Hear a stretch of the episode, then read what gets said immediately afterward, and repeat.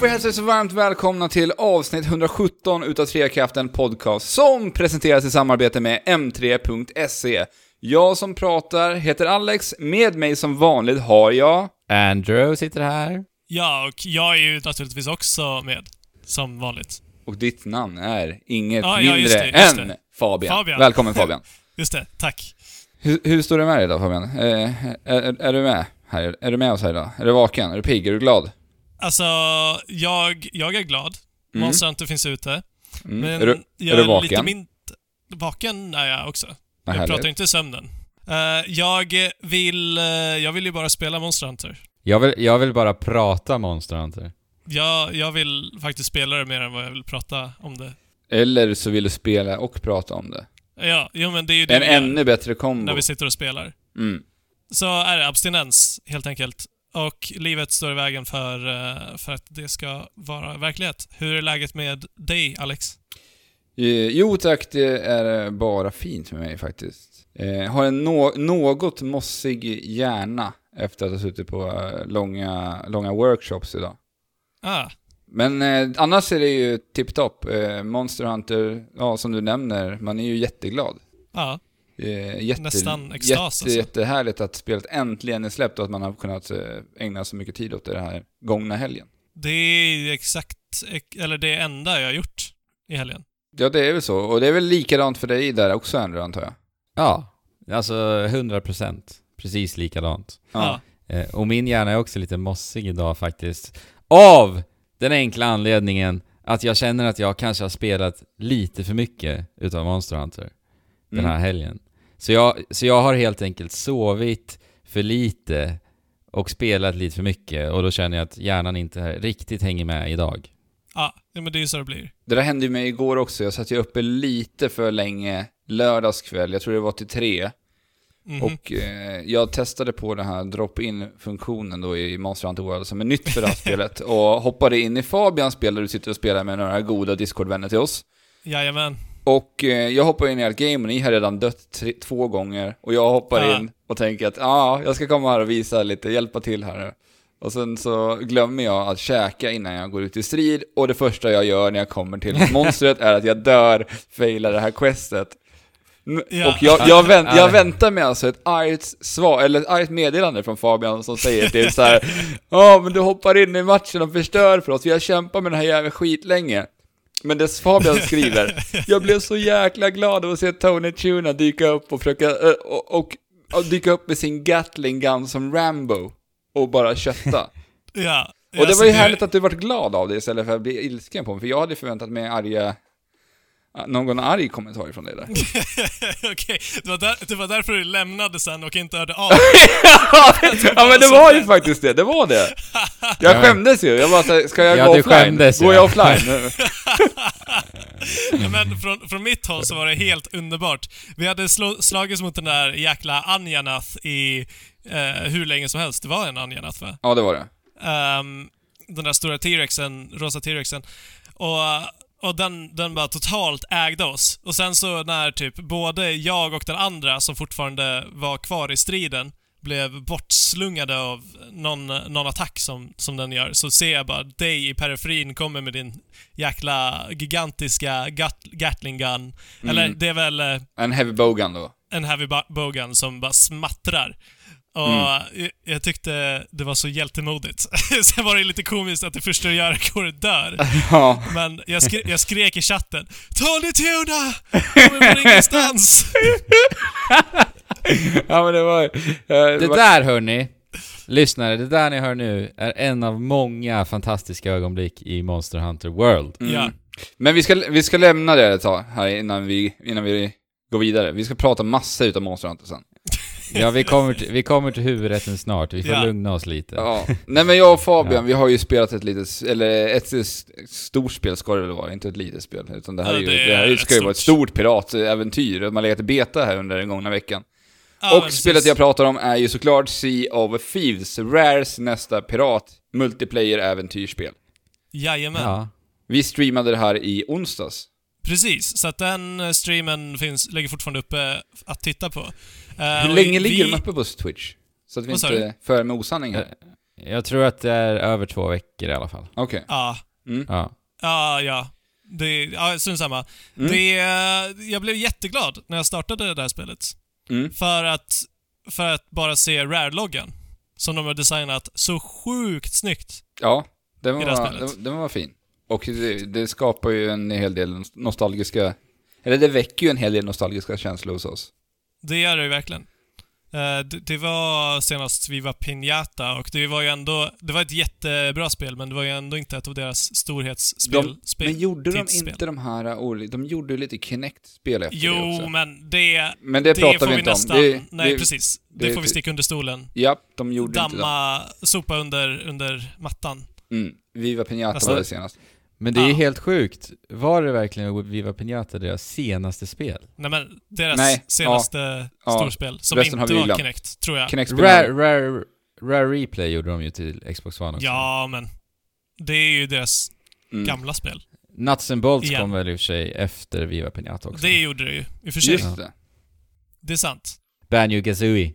Men Precis. kom det efter eh, Viva Pinata Trouble in Paradise? Det tror jag. Ja, det tror jag också faktiskt. Jag tror det gjorde det. Det var där i slutet på förra generationen. Nej? Jo. Nja, Vi rör oss vidare, det är ingen idé att sitta Ja, här och ja. försöka gissa oss till något datum. jag är skittaggad på att höra om Sea of Thieves faktiskt. Jag Mm. spelade ju inte det här. Nej. Ja, okej. Jag blev eh, först glad av loggan, sen blev jag mindre glad när det visade sig att eh, när du väljer det stora skeppet, där det står i beskrivningen, här samarbetar du med en hel, eh, en hel besättning och Mm. letar efter skatter och grejer. Och så visade det sig att en hel besättning består av fyra personer. Ja. Och detta var ju problematiskt då vi var fem personer som hade tänkt leka pirater. ja, precis. Oj. Hur många pirater är det som endast var fyra stycken när de var ute till sjöss och jagade Och Jag tror och letade skatt? För att jag menar, att driva ett stort piratskepp kräver nog fler än fyra personer. Jo men det gör det ju. Ja, Och det finns, det finns ju definitivt eh, arbeten för mer än fyra personer, även i Sea of Thieves. mm. Eh, men eh, så att det, det utmynnar i att en fick helt enkelt ja, offra sig precis. och inte vara med. Slänga sig över bord och bli hajmat. Ja, alltså han, blev, han var inte ens på vårt skepp från första början så att... Jag vet inte. Han fick Han- vara han fick- strandsatt eller något. Ja, besöka ett annat universum av... Eh, eller en annan dimension av den här piratvärlden. För vi spelar inte ens på samma Men server. spelet då? Spelet! Kom igen. Spelet. Jag vill höra. Till Hur känns in, det? inledningsvis så, det första vi gjorde i våran, våran lilla pirat, vårt lilla piratgäng, ju att vi, vi begav oss ganska så snabbt till det här piratskeppet och var ute och vi förstod inte alls vad vi skulle göra överhuvudtaget. Inte alls. Eh, sen insåg vi att vi hade missat, eh, det var någon av oss som lade märke till att det fanns ett ställe där man kunde hämta Quest vid startön. Ja, alltså... Eller- man, jag- man kan köpa skattkartor, Mm, helt precis. enkelt. Och då Och- drog vi in till hamn och gjorde det. Ja, Och möttes av eh, en, eh, en filur. Vlad. han hette så. Han hette Vlad. Mm. Men vad då? Så att, så att ni drog slutsatsen efter att då ha köpt skattkartor att nu går spelet ut på att hitta dessa skatter då, eller vad? Ja. Nej, nej, nej. Vad Nej men drog vi ut utan ja just det, du snackar om Vlad Vlad. Ja! Den lilla busen som eh, dök upp och jagade oss ständigt. Precis. Mm. Ja, eller alltså så här var det ju. vi, vi drog ut på havs, till havs och sen så märkte vi att det fanns inte så mycket att göra. Så fick vi höra att, av någon utomstående att vi var tvungna att dra till eh, hamnen för att köpa en skattkarta. Ja, där vi att vi startade. kan- Så att vi, det vi Ja. gjorde var att åka ut till havs och sen åkte vi tillbaka. Ja, och det här var Okej. inte... Det, det var ju lättare sagt än gjort eftersom att vi måste manövrera ett stort skepp. Mm. Så När vi väl- gick lite fram och tillbaka och zigzag och hit och dit. När vi väl stannade så skulle ni hoppa i land och jag stannade kvar på skeppet.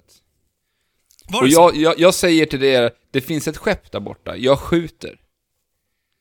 Nej, så här var det. Jag hoppade i, jag möttes av Vlad. Jag, skrev, jag pratade i uh, in-game voice-chatten och sa Hallå Vlad, har du hittat några skatter än? Mm. Eh, och sen så hade jag tankarna av att så här eh, fråga om han ville kanske följa med på vårat skepp. För att på det sättet så kan man ju faktiskt vara fler än eh, fyra på ett skepp. Genom att bara bjuda in Jaha. strövande pirater. Så. Vlad är alltså en riktig spelare? Det Precis. är det. Det är en riktig Okej. spelare. Men jag Ja, börjar ju skjuta kanonerna. Precis. Så att, men när jag vänder mig om och precis har tänkt den tanken, så ser jag att du och Jickelsen står och beskjuter hans skepp Ja, med kanonkulor. med kanonkulor och pistoler. Mm. Nej. Eh, så att han, uh, Vlad blev ju riktigt, riktigt ilsken på oss Ja, där. där föddes ju vår nemesis. Som det, det var ju människa, den personen som skulle komma till att eh, som förfölja oss under hela den här spelsessionen egentligen. Ja, det blev precis. ärkefienden Mm. liksom. Ja, för, för sen så drog vi alla in till hamn och försökte lista ut hur man köper skattkartor. Men sen så ser vi att vårt skepp är på väg bortåt. Mm. Då visar det sig att Vlad har eh, beslagtagit vårt skepp och är på väg mot horisonten. Och vi alla i panik, bara rena paniken, springer över eh, bron och hoppar i vattnet och försöker simma till vårt skepp. Men eh, jag inser det ganska snart att det, det är förlorat. Alltså, det, det är helt omöjligt för oss att göra det. Så att jag, jag tror det var jag som säger, sa att nu vänder vi tillbaka och så här. Men sen typ när jag kommit till, tillbaka till eh, stranden så hör jag GP, som är den fjärde personen som är med i, i vår besättning, säger “Jag är på båten!” Så att han har alltså fortsatt simma. Och Mm. som den kämpe han är, har han Skojar hunnit ni? ikapp båten och var, var på vårt skepp, dödade Vlad och körde tillbaka vårt skepp in i hamnen. Nej! ja, Så i, I den stunden bestämde vi oss för att utnämna eh, GP, Gamerpappan, till våran kapten. mm. Ja, det är fullkomligt förståeligt. Och det här är också innan vi ens har börjat göra någonting utav det, spelet, det, det som spelet går ut på. Ja. Sen Ja. beger vi oss ut på skattjakt. När vi Yes. väl har köpt de här. Vilken historia alltså. Ja, den, det slutar inte där. Vi, är, vi köper en skattkarta, vi drar till eh, en liten ö, eh, sen så gräver vi upp en skatt där, sen så drar vi till nästa, mot nästa skatt, och så märker vi att det är ett skepp som förföljer oss. Ja, för vi trodde ju att den här personen hade, vi hade, att han var långt borta. Så vi hade Jo, men- lämnat honom på första ön. Ja, men Vlad var en person. Vi är Mm. fyra personer. Ja. Så att liksom, vi tänkte ju han har ingen, ingen chans emot oss. Men eh, han förföljer oss och förföljer oss och till slut hinner han ikapp. Och så tittar vi i, i våran kikare och ser, nej, det är Vlad. Han är ute efter hämnd. Nej! Nej! Vad häftigt det låter alltså. Och han saboterar en massa för oss. Mm. Eh, där, där och då dödade vi honom på den där eh, ön. Men eh, när, när man har dött så respawnar man ju efter ett tag på sitt skepp. Eh, så att jag antar att han han respawna innan vi förstörde hans skepp. Och så smög han sig runt. Så att när vi var på väg hem, tillbaka till hamn med våra skatter, så står eh, GP där vid rodret och styr och blir headshotad. Ingen har Nej. någon aning om var, var någonstans han blev beskjuten Ja, ifrån. just det. Vi visste inte, vi såg inte någon, någonstans. Nej. Och det, det utbryter bryter panik på däck och vi bara springer runt som, som vilsna getter tills vi inser att han sitter i kråknästet. Han har alltså smygit sig upp på Ja. kråknästet och suttit där och campat tills vi, inte, tills vi minst anade det och sen började beskjuta oss. Så att han fick död på nästan alla. Ja, det gjorde han Nej. faktiskt. Men, men vart, du sa att man spånade på skeppet? Sa du Mm. det? Mm. Ja, det gör man. Men vad händer i en sån situation då, om ni är på skeppet? Ja, men om de inte hinner liksom förstöra skeppet, de, de som eh, beskjuter oss innan vi respawnar, så kommer vi bara att komma tillbaka efter ett tag. Ja, Okej. då hamnar vi på ett spökskepp när vi är döda under en liten stund. Mm. Ja. Hur länge är man borta då? Ja, så kanske en halv minut. Ja, där omkring. Ja, så, så, så GP han ju liksom komma tillbaka? Ja, ja, han kom tillbaka. Och sen, men eh, jag tror att det bara var Jickelsen kvar till slut innan, eh, innan eh, någon hann komma tillbaka.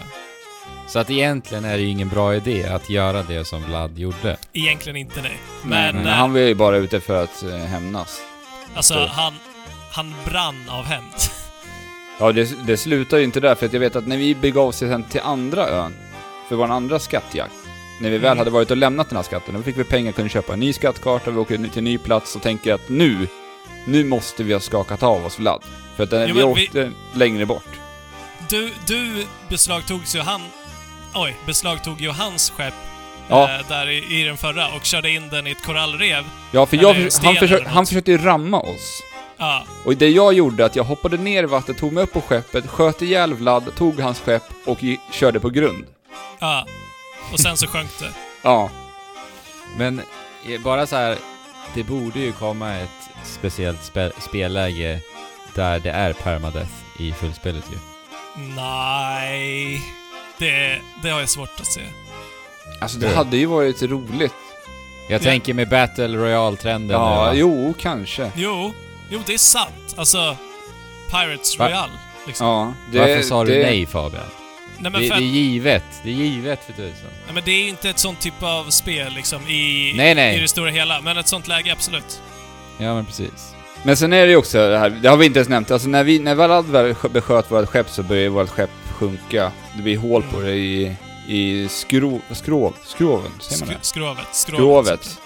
Så att det, då är det bara att bege sig ner i båten och hamra dit några ynka plankor, sen är det tätt igen. Så det här måste man hålla koll på Mm. också när man är ute till sjöss. För Mm. den börjar ju bli vattenfylld, sen måste vi gå där med hinkar upp och ner och tömma den här båten. Som tur är så tar, går inte det här i realtid, för det skulle ta evigheter att tömma vattnet i, i båten då. Eller i realtid i spelet går det ju. Ja, men inte i realtid så som vatten skulle då i mängd. Nej. Nej, precis. Utan alltså, de här äh, hinkarna rymmer ju bra mycket mer mängd ja, typ. än vad en, van, än vad en hink i våran riktiga värld då skulle kunna rymma. Ja, typ. En hink är en kubikmeter Ja, ungefär. Något sånt där av säkert. vatten eller något. Era historier låter ju skitroligt, eh, måste jag säga. Mm. Men är spelet kul då? Alltså, vad gör man? Alltså, Alltså- jag och pra- Fabian pratade lite om det här efter vi hade spelat det. Ja. Just om vad vi tyckte om spelet och sådär. För att Mm. det som spelet erbjöd nu i betan, det är ju bara det här att hämta skattkartor, ut och leta Mm. skatter och sen bege dig tillbaka till den här startön för att sälja in de här skatterna och få valuta för det. Och Ja. vad gör man med valutan då? Du kan köpa instrument, bland annat. Och, Ja. och nya vapen och så här. Men det här är bara betan. Eh, Ja. Och dessutom så på titelmenyn så stod det att det var alfa-versionen. Så att jag vet inte om de bara har glömt att skriva dit beta istället för alfa. Eller om det faktiskt är alfa-versionen som de kör en beta på. Så kan det vara. Ja. Men eh, alltså vi... eh, Fabian var ju duktig på att utse då GP till kaptenen som vi nämnde där, väldigt tidigt då inne i spelet. Mm. Och eh, det här tycker jag, när, när man spelar spel på det här sättet, att man, man går in i lite olika roller, så blir det väldigt mycket roligare. ja, som, vi, som vi gjorde som en sån här grej, man kan ju dricka rom i spelet också. Man har som Ja. en liten dunk nere, vad heter det nu, nere i... eh, Vad heter det när man går ner i båten? Däcket. Ja. Nej, Nej, det, i- det, är- det är längst upp. Ja, Det här är båt... ja men under däck. Under däck! Jo, underdäck heter det. Man går ner under däck, hem, fyller på sina, sina glas med... Det var för enkelt. Ja, det var det. Ja. Så kan man fylla på det här med rom och dricka och vara glad och spela musik. Ja. Så vi gjorde som en liten grej att vi säger, ja men nu, nu tar vi skålar, skålar gott folk. Och så sitter man, står man på däck, skålar, spelar musik och man låter, det låter ju väldigt risigt också när man spelar och är berusad i spelet. ja, precis. Ja, vad bra. Ja men alltså som sagt, eh, att gå in i olika roller. GP var ju kapten, så att vi frågade honom varje gång om Mm. vi fick fylla på våran rom. För att det finns bara begränsat med rom under däck. Mm. Eh, så att Ja. när det är slut, då är det slut. Då måste vi köpa en ny rom för att fylla på. Jag vet inte, vi hittade inte det någon gång. Nej. Eh, och så finns det en klocka som Alex hittade och började ringa i och sa Nu är det... Nu är det Nu- nu- supdags! Det var vad du sa. Ja, nu ska vi skåla! Ja. Eh, och GP i egenskap av att vara kapten kunde ju beordra oss att så här Alex, kom och spela lite musik för mig. Och då Mm. var han tvungen att göra det liksom. Det är bara att släppa allt Ja. man håller på med och köra liksom. Ja, ja. Så att, ja, det jag tycker rent spelmässigt att Sea of Thieves gör bra är att ge oss möjlighet att interagera med varandra. Mm. Och det... Och verkligen vara pirater då. Lyckas, lyckas spelet fånga det? det? Alltså, jag känner mig inte... Det beror ju på hur du definierar pirater, för att pirater på riktiga, riktiga pirater var ju ganska... Det var inte så kul. Eller det var ju säkert kul, men det var också Nej, men för farligt dig, och Fabian. läskigt och smutsigt. Alltså, För dig Fabian. Alltså kä- känner du det? Alltså jag, det är ju vad jag gör det till. Och när vi spelade så kände jag mig som eh, en en eh, besättningsmedlem på Saltgurkan Mm. under kapten GP. Det var Så ju... du måste tycker jag- att... måste jag Då har ju de lyckats ju. Då har de lyck- det har de lyckats med. Alltså jag, jag skulle Ja. påstå att vi hade också lite tur med att stöta på den här ensamma seglaren Vlad. ja, För att ha- han bidrog väldigt mycket till vårt äventyr under den här äh, spelsessionen. ja, Alltså att vi fick den där ärkefinen ut på, på havet, det gjorde Ja. väldigt mycket. ja, men han blev som våran Team Rocket liksom. Ja. Alltså vi vart så engagerade i det också kände jag, just de stunderna när han kommer och vi märker att han är ute efter oss. Alltså alla är Ja. så här, vi vill, nu ska vi fasen sänka honom, han ska inte kunna få ta av oss. Nej, precis. Det ska väl kunna ske den typen av slumpmässiga saker även framöver också. Alltså, sådana typer av saker kan ju hända. Det kan Ja, vara något det- helt annat nästa gång du spelar. Ja precis, och det är ju det som det här spelet, det, kan, det, det som kan bli roligt med det här spelet.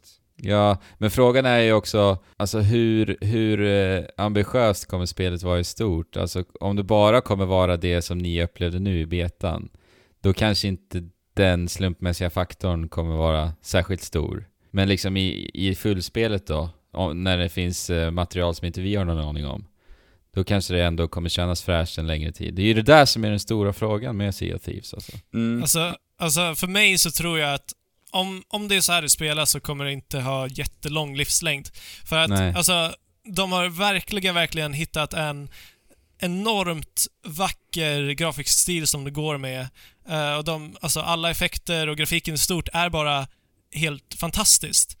Men de misslyckas totalt med att få den här världen att kännas levande utöver liksom de spelarna som du interagerar med. När du kommer till hamnen, ja då kanske det är en fackla någonstans. Men sen är alla NPCs väldigt statiska. Det finns inget djurliv att snacka om. Det finns Nej, det inga finns liksom lite. rörliga meka mekanismer, utan det känns bara som liksom en scen för oss att spela på. Till skillnad från typ eh, nu när jag spelar Monster Hunter så jämför jag väldigt mycket med uh, hubbvärlden i Monster Hunter. Där är allting bara jättestort, det finns stora vattenhjul, det kommer eh, rök ur eh, skorstenarna, det flyger monster runt omkring och eh, det är, det är jägare som kommer tillbaka från sina jakter och går i trapporna. Alltså det, det är liksom levande. De lyckas Mm. få det Ja. att kännas som att Det är ju lite det där är som jag del. tänker på också. Som är li, det är lite orosmolnen med Sea of Thieves. Så ja, Det är så viktigt, alltså framförallt så här, djurlivet, det är väldigt viktigt att det finns där. För att Mm. det, det jag vill minnas ifrån Sea of Thieves-betan är ju typ hajarna. mm, ja, Mm. Men eh, mycket mer än så var det inte. nej precis. Spelet går ju med en väldigt eh, generös grafisk stil. De skulle ju kunna slänga in eh, hur mycket jädra djurliv som helst som inte behöver vara särskilt tekniskt avancerade heller. Nej, det, precis. Jag menar, jag menar fåglar.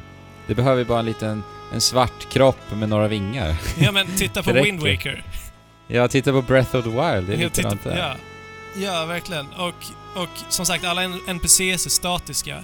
Det är, det är jättetråkigt. Men, men det har så mycket potential. De skulle liksom kunna ha...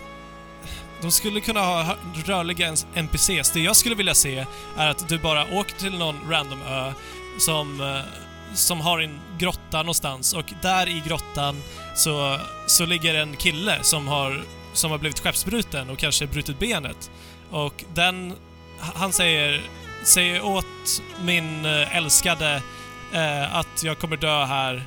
Ta den här ringen, ge till henne liksom. Att det finns lite sådana moment runt om i världen, vilket det verkar, inte verkar finnas. Utan det vi får i den här betan är just köp skattkartor. Just grejen att du köper dem också känns lite så här. nej.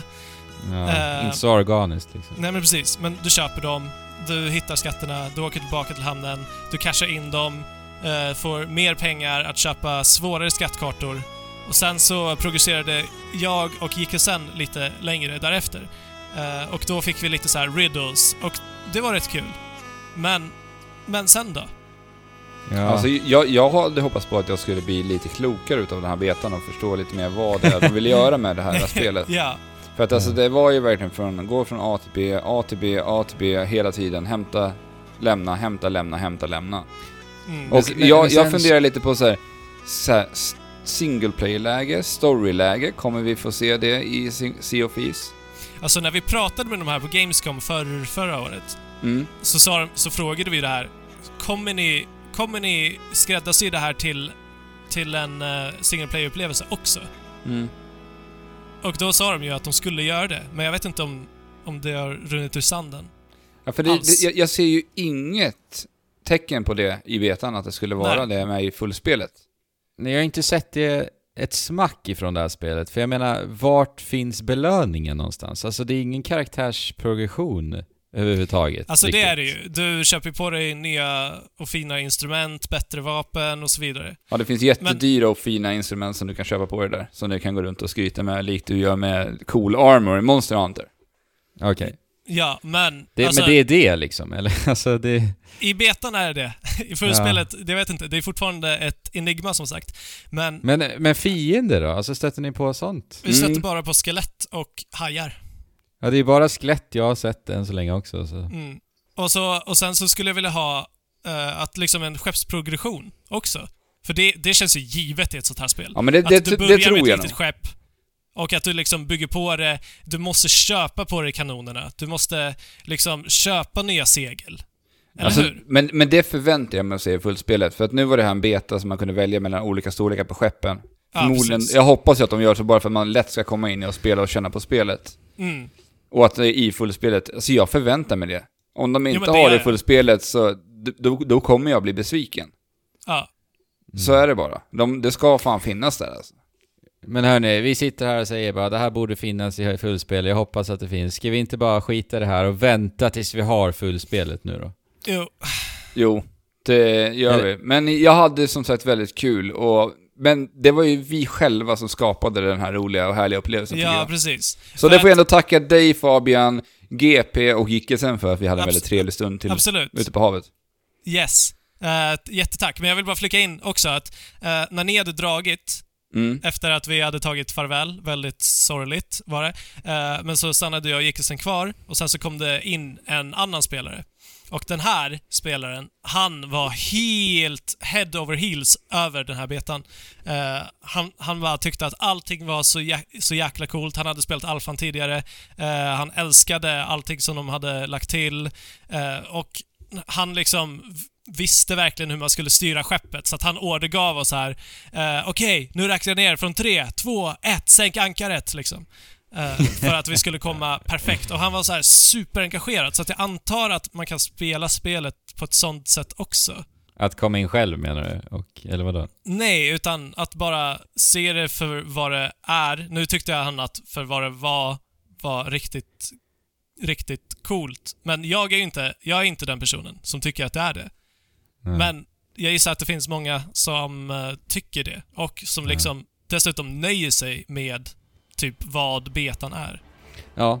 Ja, men vi lämnar väl den här uh, Sea gör of. Thieves-betan och går till... Monster Hunter World.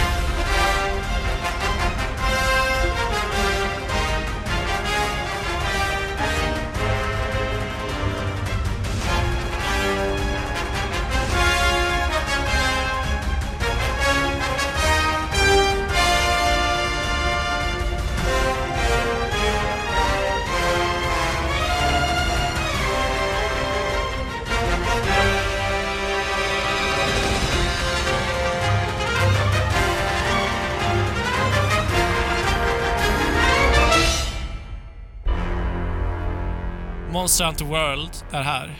Spelet som vi alla har så, sett så mycket fram emot. Spelet som jag och Fabian fick spela där på Gamescom och eh, vi blev som små barn när vi då såg den här Monster Hunter World-båset som var så jäkla fint uppstyrt där på Gamescom-golvet va? Ja.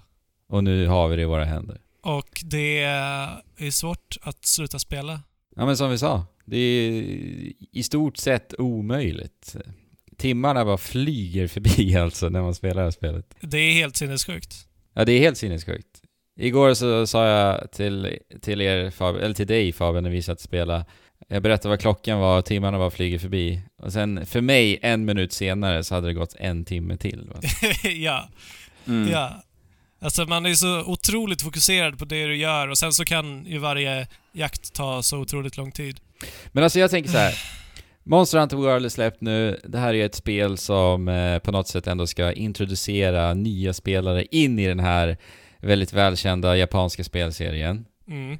Och jag vet ju att det finns många där ute som fortfarande inte vet vad som är grejen med Monster Hunter. Alltså vad är Monster Hunter? Det är ju en ständig fråga man hör från väldigt många här i väst. Så är det ju. Ja. Och vi har ju försökt reda ut det här. Vad är det nu? Det är två år sedan med en specialpodd som vi gjorde om Monster Hunter.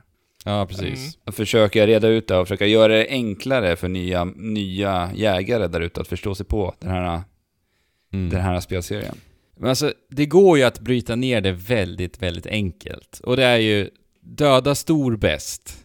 Skapa ny rustning och nya vapen, vapen med dödad bäst.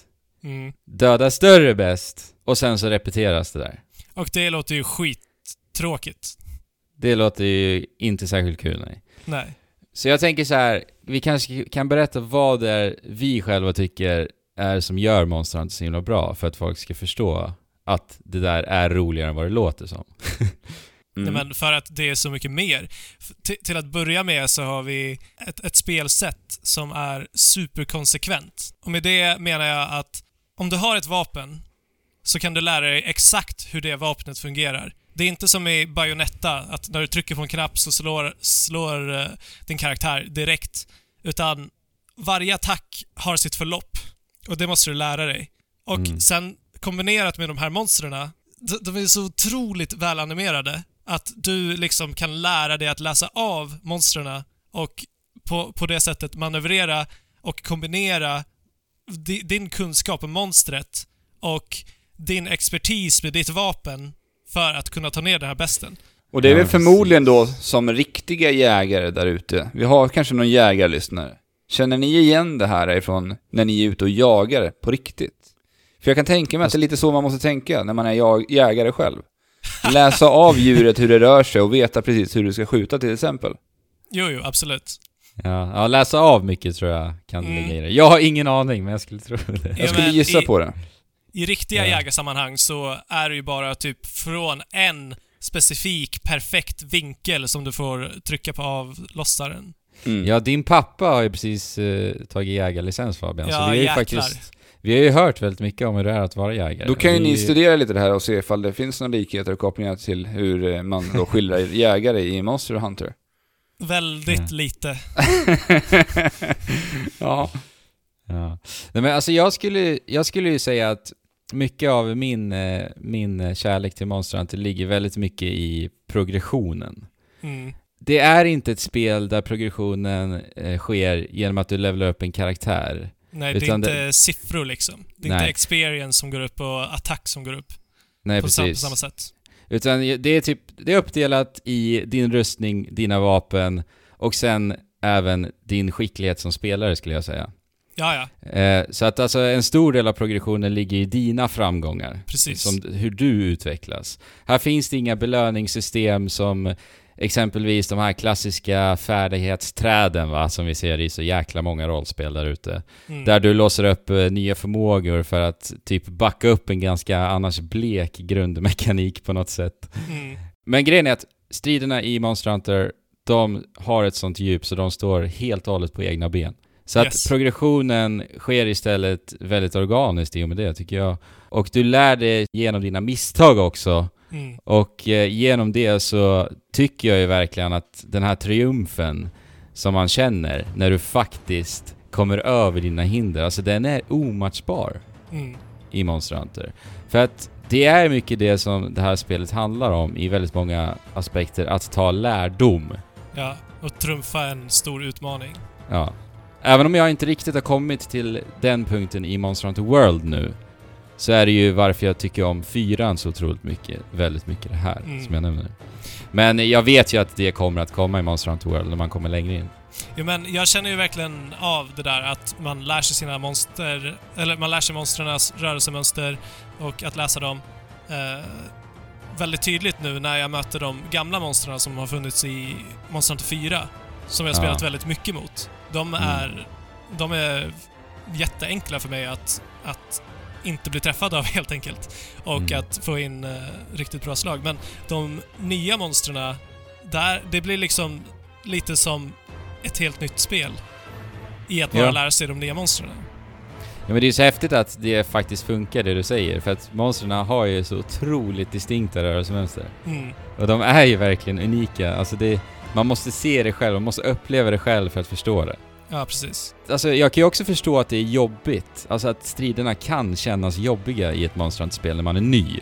Ja, För att det du nämnde Fabian också, det här med att vi måste vänta in an- animationer som aldrig tycks ta slut när du liksom drar ett svärdsving ja. Mm. och så vidare. Men när det klickar, det är ju det som är så jäkla härligt. När du har lärt dig hur du ska committa till varje slag Ja. för att de ska sitta liksom perfekt Ja. i skallen på det där Ja. monstret. Alltså när, när du börjar tänka över varenda jädra sving. Jag spelar Ja. hammare, jag spelar, spelar hammare nu. Eh, jag ser till att jag är liksom rätt positionerad, Mm. fokuserar på de här svaga punkterna. Samtidigt så då tar vi in de här rörelsemönstren från monstret och sen så att du reaktivt kan göra de här undanmanövers Mm. vid det här perfekta tillfället. Det är ju då det här spelet verkligen är briljant. Och sen tycker jag också att Capcom gör ett verkligen mästerligt jobb när det kommer till spelkänslan som bidrar så jävla mycket också till striderna. Och det, då pratar jag om tillfredsställelsen man känner när du som säger slår de här bästarna i huvudet. Jag skulle säga, om man ska ranka de mest tillfredsställande saker du kan göra i ett spel, då tycker jag att mycket av det du kan göra i Monster Hunter World ligger lätt uppe i toppen alltså. Ja, alltså utan tvekan. Vi fick frågan är det bättre än att slå Pokémon-ligan för första gången i Pokémon Röd? Eller Ja. Blå? Ja. Och du sa ja, utan att tveka.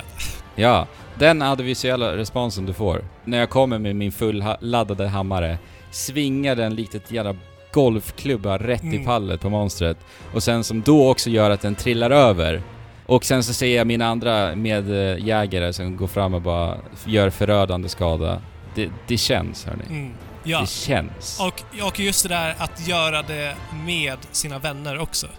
Ja. Och andra jägare, det behöver inte vara vänner, men eh, det är en stor del av Monster Hunter också. Att man liksom förbereder sig tillsammans, ni äter mat tillsammans, åker ut på, till det här landet och eh, Mm. trackar monstret tillsammans. Och sen så slår ni på monstret tillsammans och sen när monstret flyr, då springer ni efter tillsammans.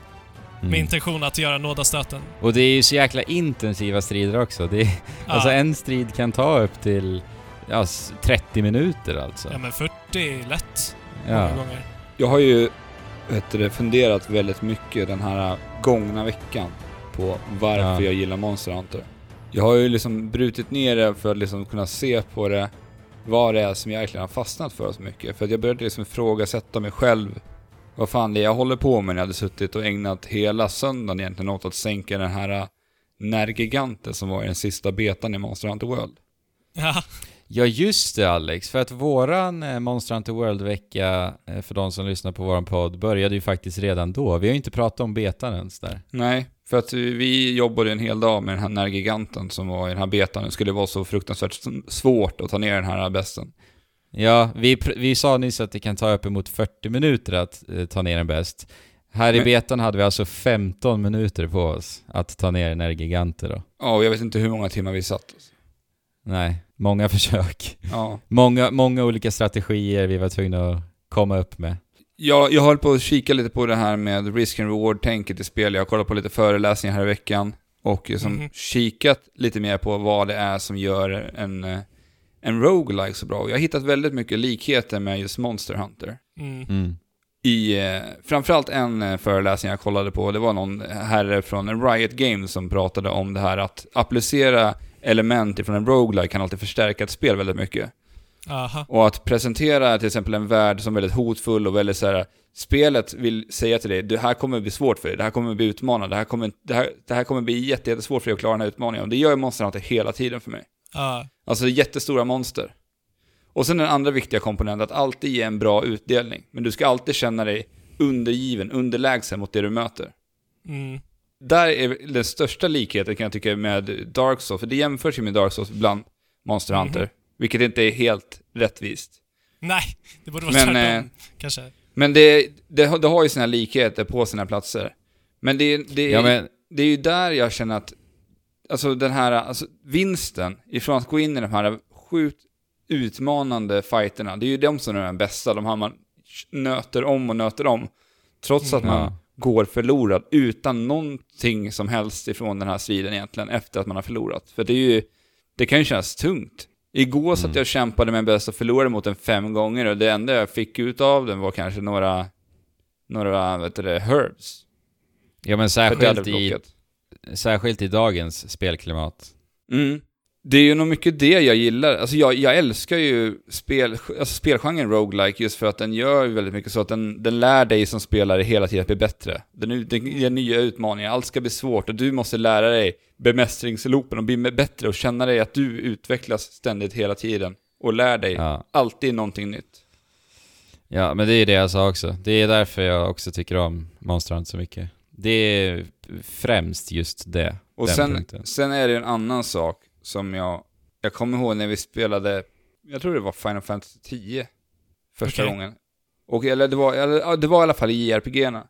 Och när man första gången kunde se, vad heter det, armorn ändras när man, byt, när man uppgraderar och bytte armor så ser man det faktiskt på delarna att det förändras.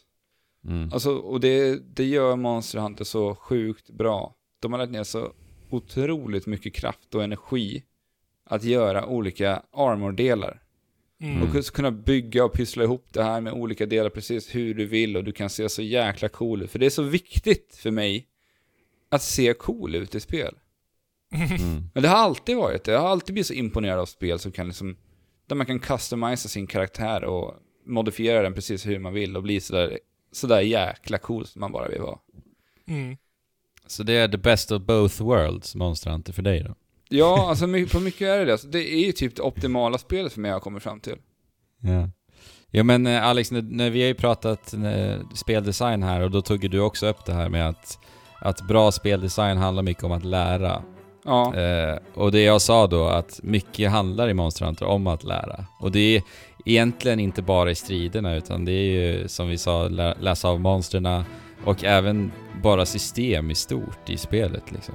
Monster Hunter World har ju gjort en förändring att det går att läsa till sig väldigt mycket i spelet redan. Mm. Eh, Men tidigare har det varit verkligen att man har varit tvungen att och verkligen lära sig själv på egen hand. Ja men sen handlar det om så, sådana som, jag- nu, nu dit jag börjar komma så handlar det mycket om så här, hur jag ska optimera min tid. Vilken ordning är det bäst att jag jagar de här monstren i för att jag ska kunna optimera så mycket som möjligt av min tid.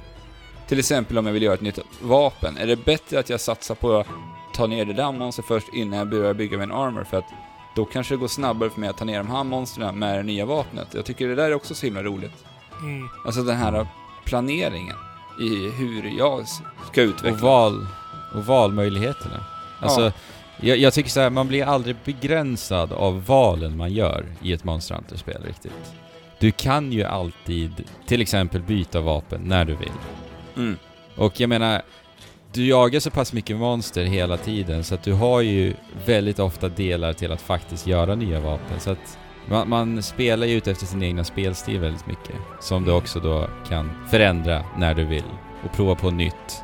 Du menar till skillnad från ett skill tree där varje Exakt. poäng är Exakt. eh, permanent? Mm. Exakt så, och det är inga klasser och sånt där. Nej, precis.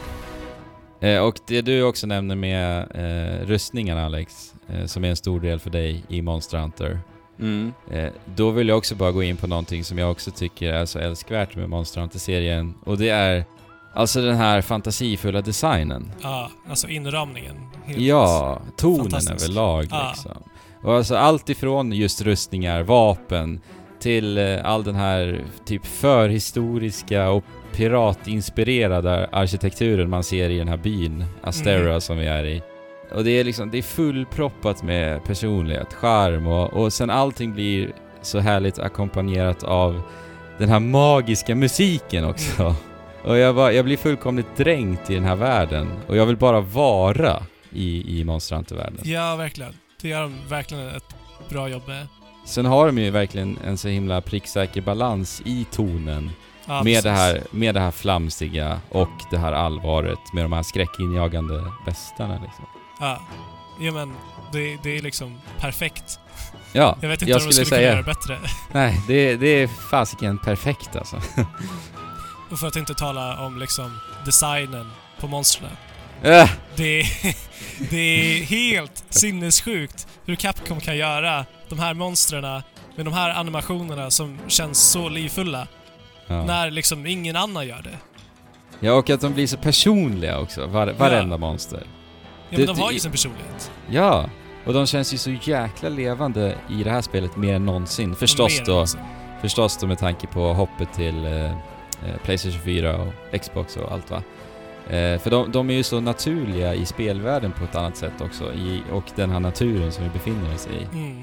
För Men- världen, världen känns liksom inte mer längre som bara en spelplan för oss att dräpa de här monstren i. Nej, Utan, precis. utan det blir mer som att det är deras hem som de faktiskt försvarar på ett sätt, med, med, med all styrka liksom. Ja. Ja, det och de går liksom runt och äter upp varandra för att Ja. de måste ju äta. liksom. Precis. Det, det är ett ekosystem som Ja. är i rullning, så att Ja, och säga. det märks ju ännu mer tydligt i det här spelet där vi har den här Ja. nya grejen. Med att till exempel eh, monstren kan till och med börja att attackera varandra ute på fältet, vilket det, de Ja. aldrig gjorde i varken 4U eller Generations. Nej. Nej, jag tyckte inget av det här vi nämnde nu fanns i tidigare. Jag tycker att det här är nu i World, det verkligen blir så här. Mm. Mm. Jag tänker om man ska förklara lite, för man kan ju spela Monster Hunter World på väldigt många olika sätt. Antingen kan du spela igenom hela spelet med dina vänner, delvis då ska jag säga. För att det, det är väl vissa hinder som sätter stoppar för, stopp i, hjul, stopp i kugghjulet för då i så fall. Mhm. Eh, men eh, vi har ju liksom en huvudstory som man kan ta sig igenom. Som kallas för då Assigned Quests. Yes. Och de här är då uppdrag som för oss igenom en, en liten historia i den här, det här monsteruniversumet. Mm. Och det är allt med cutscenes och du presenteras inför alla de här monstren och du presenteras inför de här olika världarna och miljöerna som eh, du kommer att besöka om och om och om igen. Mm. Ja, eller områdena, för att det är en, eh, en sammanlänkad värld i Ja, det är hela spelet. Så hur tycker ni att det här har funkat med eh, själva storyn? Hur långt har ni tagit er igen? Jag är där du är. Okej. Precis tagit Diablos. Ja, ja, okej. Jag tror att jag har klarat av den, jag är lite osäker. Men jag har i alla fall kommit till så kallade high rank va. Eh, för det är uppdelat i tre olika typer av rank innan i tidigare spel, nu verkar det bara vara två. Ja, de har ju alltid två i den första versionen av Monster Hunter har de haft tidigare. Sen i den ultimata utgåvan som har släppts så har de släppt en ytterligare en rank. Som de har gjort i Ja. Monster Hunter. Så det oundvikliga Monster Hunter World Ultimate, då får vi alltså den tredje som- ranken. Det som kommer nästa år gissar jag på. Jag gissar på att de släpper ett nytt Monster Hunter, en uppdaterad version nästa år. Och där kommer man introducera G-rank då som, som det heter. Ja, Mm. vi får se. Mm?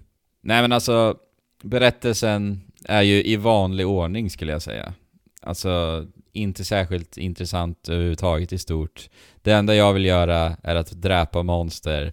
Och berättelsen känns som en ursäkt för mig att göra det, helt enkelt. Mm. Ja. Jag tycker, jag tycker att skärmen som jag, jag tyckte fyran hade inte riktigt finns med här på samma sätt. Nej, jag håller med där också faktiskt. Nej, det känns ju som att den, det känns som att den försöker vara lite mer seriös än vad den faktiskt behöver vara. Ja, Alltså, och det, Ja. eller hur? det blir bara lite, lite pajigt ibland.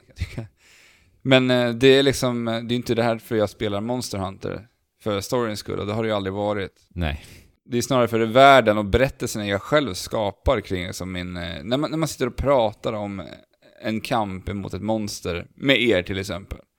Och man berättar, det kan bli så precis på samma sätt som Fabian berättade om Sea of Thieves-upplevelsen, så kan det bli lika intressanta berättelser ur en kamp Ja. med monster i Monster Hunter World. Och jag tycker mer än någonsin faktiskt i World, just för en detalj som vi inte har nämnt som jag verkligen, verkligen gillar som ett nytt tillskott. Och det är ju hur du kan interagera mycket mer med omgivningen.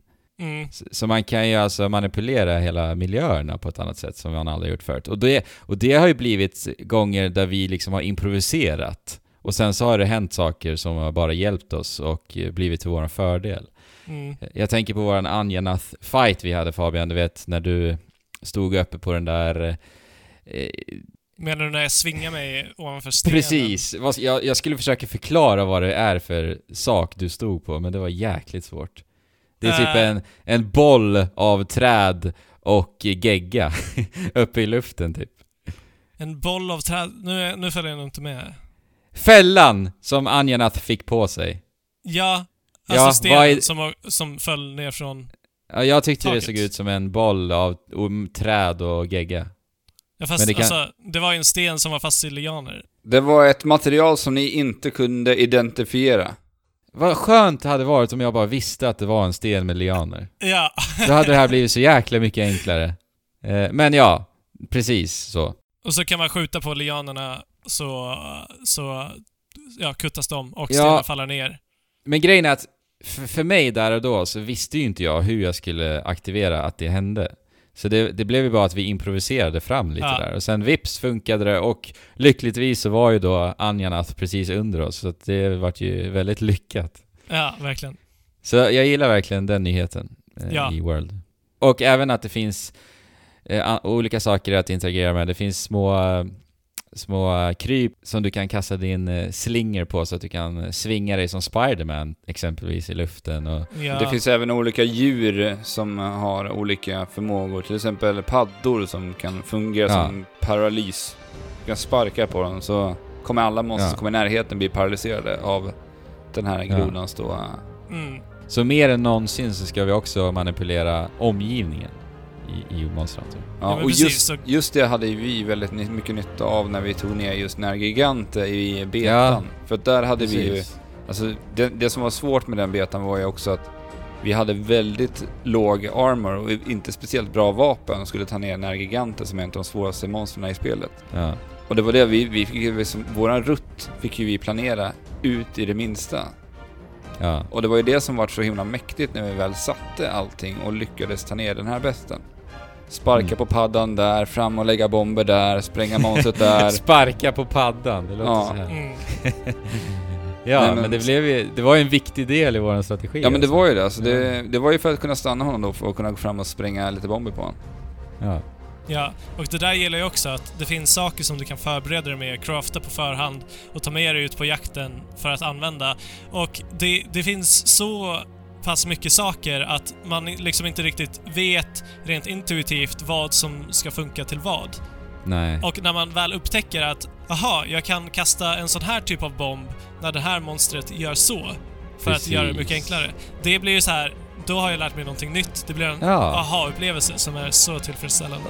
Och då återkommer vi till det här att ta lärdom va. Mm. Det är det som är så härligt med det här spelet. För att det, igår när vi mötte Diablos Fabian, då lärde ju du mig att jag kan använda de här screamer pods för att, Ja, få, upp, precis. för att få upp honom ur, ur under marken där. Det visste ju inte jag, det fick jag lära mig det också. Ja, och visst känns, kändes det bra? Ja! Det blev ju direkt en essentiell del av strategin för mig då. Mm. Och där lärde jag mig någonting nytt också. Ja, ja men du ser. Ja. Och det, det här är ju också en så himla rolig grej med Monster Hunter. Speciellt när vi har ändå, vi har ju ett litet community på vår Discord och sitter och pratar Monster Hunter. Och det här är så roligt. Man kan så här byta lärdom im- sinsemellan och lära varandra Ja. nya saker. Av Ja, det man precis. upptäcker. Och då blir det lite, lite word of mouth-grejen som Ja. fanns på Mm. skolgårdarna förut. Och då har vi inte ens pratat om alla skills på rustningarna och sånt där, för det är ju... Där kommer ju verkligen den biten in. Ja. Men vi måste ju ta upp deras online-lösningar, Ja, Mm. tycker jag. just det. Ja, det är lite, det här funkar ju lite annorlunda Monster Hunter World, för du är ju ständigt online egentligen när du spelar det här. Då. Mm. Antingen så droppar du in i en eh, publik session som väljs random. Eller så kan du starta en egen och välja att sätta den till private om du inte vill att någon ska hoppa in. Eller så kan du göra så att du kan skapa ett squad, eller en guild kan man ju kalla det också. Mm. Och det här har ju du gjort Anders, så det här får du ta över och berätta hur det här fungerar, för att det är ju inte helt klart för alla har vi ju märkt. Så nu ska jag alltså förklara för dig någon, hur någonting fungerar som jag själv inte vet hur det fungerar. Nej men du lär ju veta mest tänker jag, som ändå är då guild leader för Trekraften Hunters. Jo, men jag förstår ju inte det här till 100% eh, om jag ska vara helt ärlig. Men så här verkar det vara, man går alltså in i en så kallad online session när du spelar det här Mm. spelet. Och det gör du oavsett, du måste vara i en online session om du har din konsol uppkopplad på internet. Och då är det antingen eh, en publik online-session eller så är det en, en i ett squad, specifikt squad. Och det är ju det vi har skapat då, Trekraften Hunters Squad. Så att startar du spelet och är med i våran squad, då, då väljer du Trekraften Hunters Squad. Och då kommer det förmodligen vara andra Trekraften Hunters-spelare där och så kan ni göra uppdrag tillsammans. Yes. Det här var ju lite Ja. roligt, när jag hoppade in i Trekraftens Squad en gång så hade jag mikrofonen på, på mitt PS4. Så Ja. ringer du ju upp till mig och säger “Jag hör dig i Monster Hunt”. Precis. Okej. Men det, det där är lite oklart för att man kan vara alltså 50 personer i ett squad. Men du kan bara vara 16 personer... I samma Gathering Hub är det väl 16? Ja, ja jo precis, tack. Så Det var ju så det hette, Gathering Hub. Där kan du vara 16 personer samtidigt. Men då undrar jag liksom, om vi har 18 spelare som trycker på Join Squad Online Session, kommer de andra två utöver, alltså 16, kommer de andra två komma i en egen Gathering Hub då? Antagligen va? Ja, det känns ju som att det borde funka på det sättet. Ja. Men i alla fall, när man är i en 16 pers i en gathering hub då, då kan man eh, helt enkelt eh, bryta lite arm, käka middag tillsammans, förbereda sig inför jakt va, och sen så kan man då eh, sätta upp olika quests på den här anslagstavlan och sen kan då fyra stycken hoppa in i vardera quest. Eh, så Mm. slänger man sig iväg ut på jakt och sen kanske man nästa jakt eh, vill eh, jaga en annan bäst med tre andra personer. Så att man hänger helt enkelt 16 pers, men man är fyra ute och jagar. Mm. Så då får man dela upp sig. Ja. Men det, är det passar ju alldeles utmärkt för att man är alltid ut, ute efter olika delar i det här spelet. Så att, Ja, precis. Mm. Men det som enerverar mig mest, det är att om du inte är med i en online session och sen så, så här har du en kompis som spelar Monster Hunter World, då trycker du på PS1-knappen eller vad det nu är på Xbox One och tryck, går till den spelarens profil och trycker Join Game. Och då måste du avsluta ditt spel som du spelar och sen så ladda in det igen, fast då loggas du in på i den nya online-sessionen. Och mm här, här autosparas inte spelet, så att allting som du har gjort i hubben, sä, säg att du, alltså man pillar ju rätt mycket i Monster Hunter. ja, ja, oh, ja. Eh, så att efter ett, efter ett quest har du kommit tillbaka, du bara ja ah, men jag måste, jag måste skapa lite mer, eh, vad heter det, high potions, vad heter de? Mega. Mega potion. Mega potions, jag måste kultivera mina odlingar lite, jag måste ja, göra ditten och datten. Och sen kommer du på, ah, jag ska, jag ska spela med min kompis på PSN. Så går du med i den och sen så loggar du in igen och sen är alltid den, allting det där borta som du har gjort. För Mm. att du har glömt att spara och den säger, den säger förvisso om du gör det här så kommer, så kommer allting som du inte har sparat eh, att försvinna. Mm. Men varför inte bara sätta en autosparingsfunktion varje gång du har craftat ett nytt vapen? Eller varje Ja, gång, precis. innan varje gång du loggar ut och loggar in lust- igen.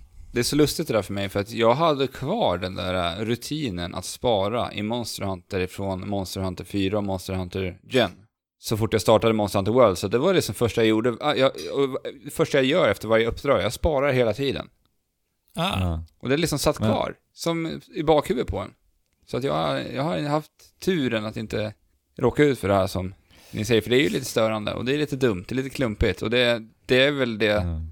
enda egentligen minuset och en sak till som, jag inte, som vi inte har nämnt ännu från Monster Ja, vi- det är väl det här klumpiga användargränssnittet och save files och hur det funkar. Onlinet är otydligt. Ja, mm. li, alltså inte särskilt användarvänliga menyer faktiskt överlag. Nej, Nej. De är, det är otydligt.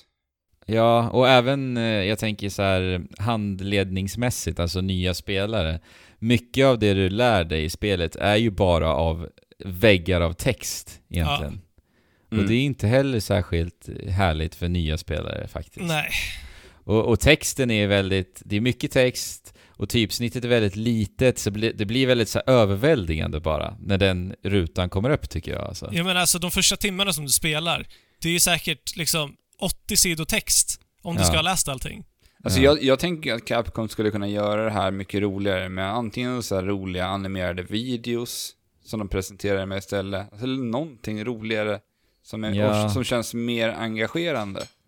att Ja. presentera Ja. det här på. För att det... Ja, för att vi har ju sett folk på våran Discord nu som inte hade en aning om eh, saker som faktiskt är väldigt, väldigt viktiga att veta om. Till exempel Ja. en, en lyssnare visste inte att man skulle slipa vapnet, fick reda på när han hade spelat ett antal timmar liksom. Så, Mm. En annan eh, visste ju inte om det här med Bounty som man låser upp rätt tidigt i spelet.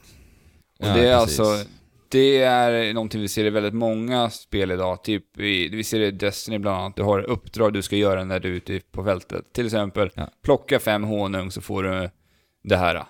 ja, som får- ligger latent, ligger latent i bakgrunden. Ja, och de här måste du då aktivera för att de ska liksom ligga och rulla i bakgrunden hela tiden. Och även lämna in och aktivera nya, så att... Ja, Ja, och det här är jätteviktigt för det du får av det är material som du kan uppgradera din rustning för. Och det är typ Precis. det enda sättet som du kan få det på. Ja. Och det är väldigt Så- viktigt i low rank att göra det har vi märkt. För de som är Ja. nya speciellt.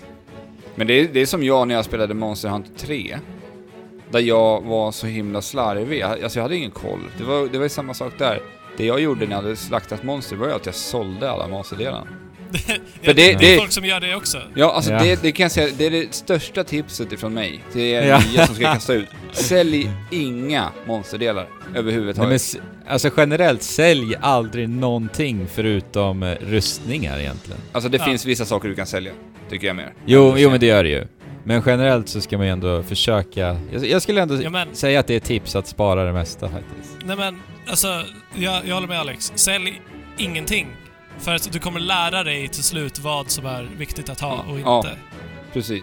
Du menar håller med mig va? Ja, ja, äh, den Ja. som sa det. Ja. eh, skitsamma. Men eh, jag vill bara återgå lite snabbt till online-delen.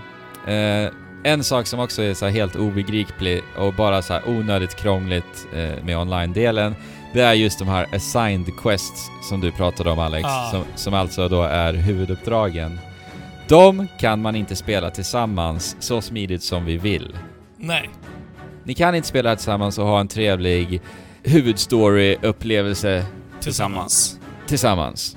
Utan om vi säger att Fabian eh, postar ett quest, det första huvudstory-questet.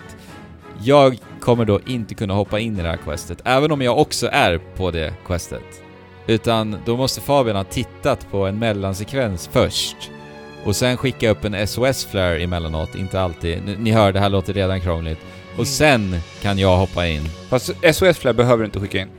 Nej men, så här är det. Om vi är på samma uppdrag så kommer vi inte kunna spela det tillsammans förutsatt att vi inte har testat att spela båda tillsammans och därmed sett alla eh, mellansekvenser som finns där. Men om du däremot Precis. har klarat det och har spelat det för jättelänge sedan, så när jag har sett klart på mellansekvenserna, då kan du hoppa in. Ja. För jag hade ett sånt här uppdrag igår, det stod, det stod klart och tydligt för mig. Du kan inte spela multiplayer förrän du har sett den andra cutscenen. Nej. Så att man måste klara av den andra cutscenen, sen kan vem som helst som, har, som då har spelat det här uppdraget. För har de inte spelat det här uppdraget, eller ligger under i rank, då kan de inte göra det här uppdraget än. Och Nej. det här, det här är ju någonting de har förändrats från Monster Hunter 4U, för att vi alla tre körde ju igenom hela 4U tillsammans, och vi gjorde mycket uppdrag tillsammans under det, det äventyret. Ja. Och, och i det spelet så var det ju så att den som satte upp questet var ju den som bestämde huruvida mellansekvensen skulle ske eller inte. Ja. Och, det, och det är ju den enklaste lösningen, såklart. Varför är det inte så? Mm. Alltså men- det, det är verkligen ren idioti bara. Vad spelar det för roll om du, om du redan har sett mellansekvensen eller om du inte har sett den? Alltså, fuck it. Ja, ja men... Vi vill bara ut och jaga tillsammans. Ja. Det är det enda vi vill. Och jag menar, Varför då är det gör väl... ni det svårt för oss?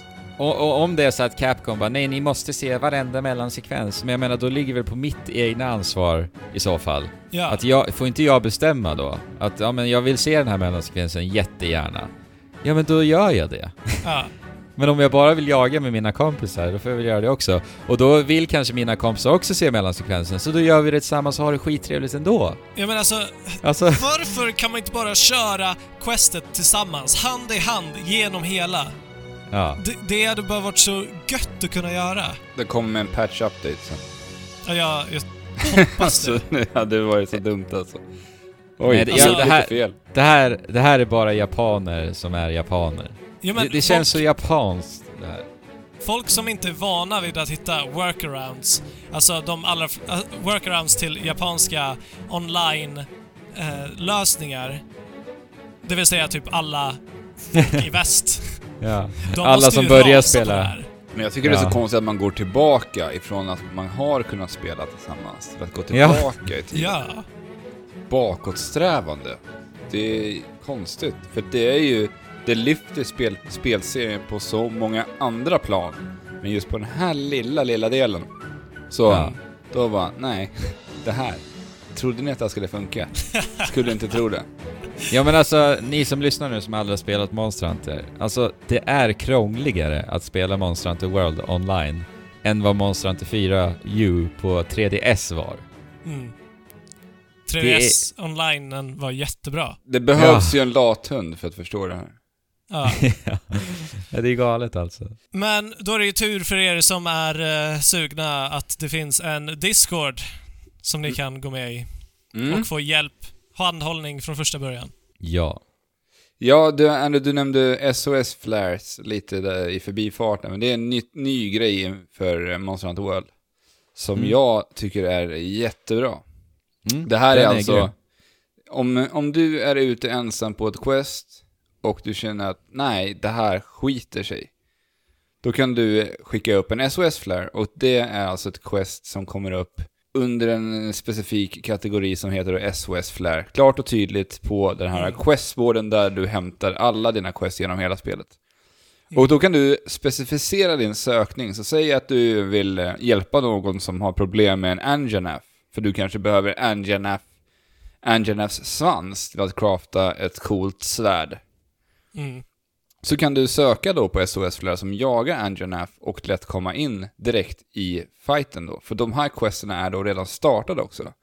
Och Mm. till skillnad från hur det var på 3DS förut så blev vi tvungna att gå upp till den här questboarden, söka någon som ville jaga det där monstret, hoppa in i den hubben. Nej, men de jagade inte det här monstret fast de skrev att de skulle jaga det här monstret. Så att det Ja. kunde ju vara liksom Ja. timmar av bara sökande. Som man bara Ja, på sökande under alla de här hundratals timmarna man la ner på Monster Hunter på 3DSen.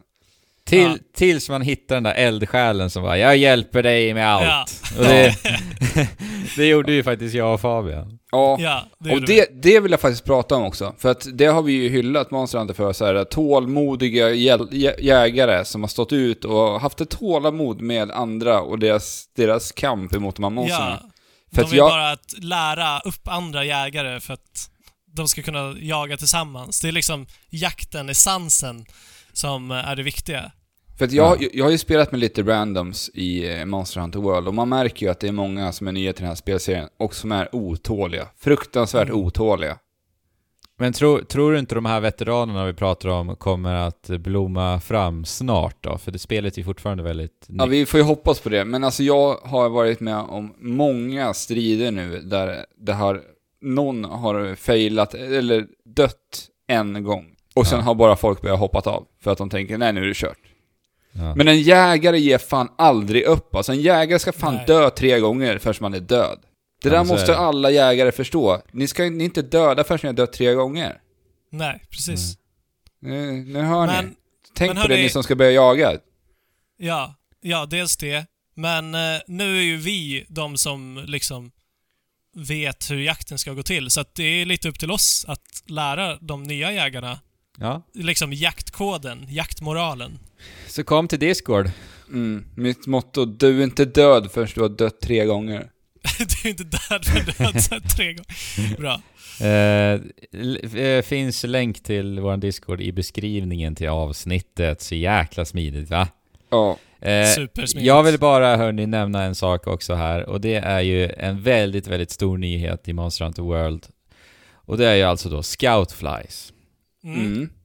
Scoutflies är lysande gröna flugor som helt enkelt är där för att visa oss vägen till eh, dittan och dattan i det här spelet. Mm. Det är väl Monster Hunters svar på den här uh, follow-pilen som man ser i typ alla spel.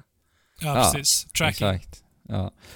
Eh, och det, dess huvudsakliga fokus är att helt enkelt spåra monsterna genom att eh, lokalisera olika fotspår eller rivs, rivsår, tänkte jag säga. Rivmärken i träd och liknande. Och sen så då eh, spårar man monstret för att hitta dem i de här stora världarna. Eh, vad tycker ni om detta? Jag tycker att det här är den, det absolut största minuset med Monster Hunter World. Jag tycker att det blir distraherande till en början när du inte har utforskat speciellt mycket så är ju, alltså de, de har valt att gå med en grön färg på också, en ganska starkt lysande grön färg. ja, den lyser verkligen. Och jag tycker att det, alltså de har byggt upp så otroligt vackra miljöer. Att det här Ja, gröna ljuset tar bort så mycket fokus för mig att liksom titta på den här världen. Mm. För det jag Mm. behöver göra det är att bara följa det här spåret, så kommer jag dit jag ska. Ja. Och sen att det Men är den här gröna färgen som bara tar bort allting. Alltså det sabbar lite den här... Det organiska i jakten. Ja, och det får liksom, jag tar mig lite ur känslan och upplevelsen i det här. Jag blir lite trött på dem. Jag, Ja, men jag håller önskar med att alltså. jag, jag önskar att jag kunde ta bort det här och bara liksom Jag med. jaga helt på egen hand utan de här dumma jäkla flugorna som ska visa vägen.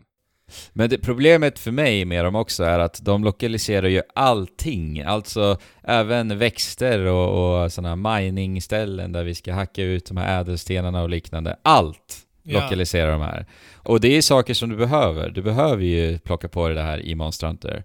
Och det gör att när jag liksom rör mig omkring i världen så pepprar jag bara på cirkel, vilket är knappen för att interagera med allt detta. Det är samma som jag gör.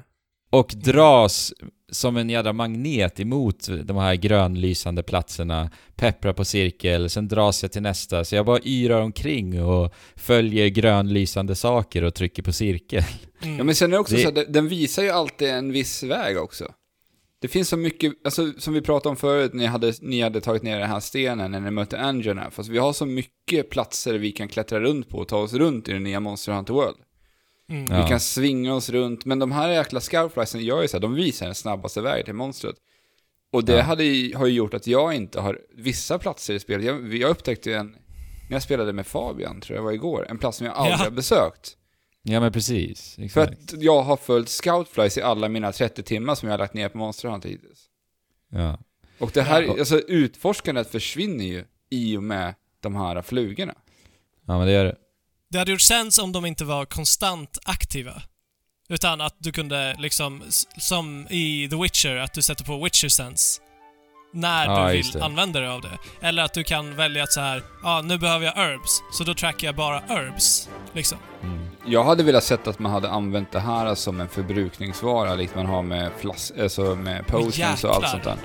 För då hade det varit lite så här, jag har jättesvårt att hitta det här monstret.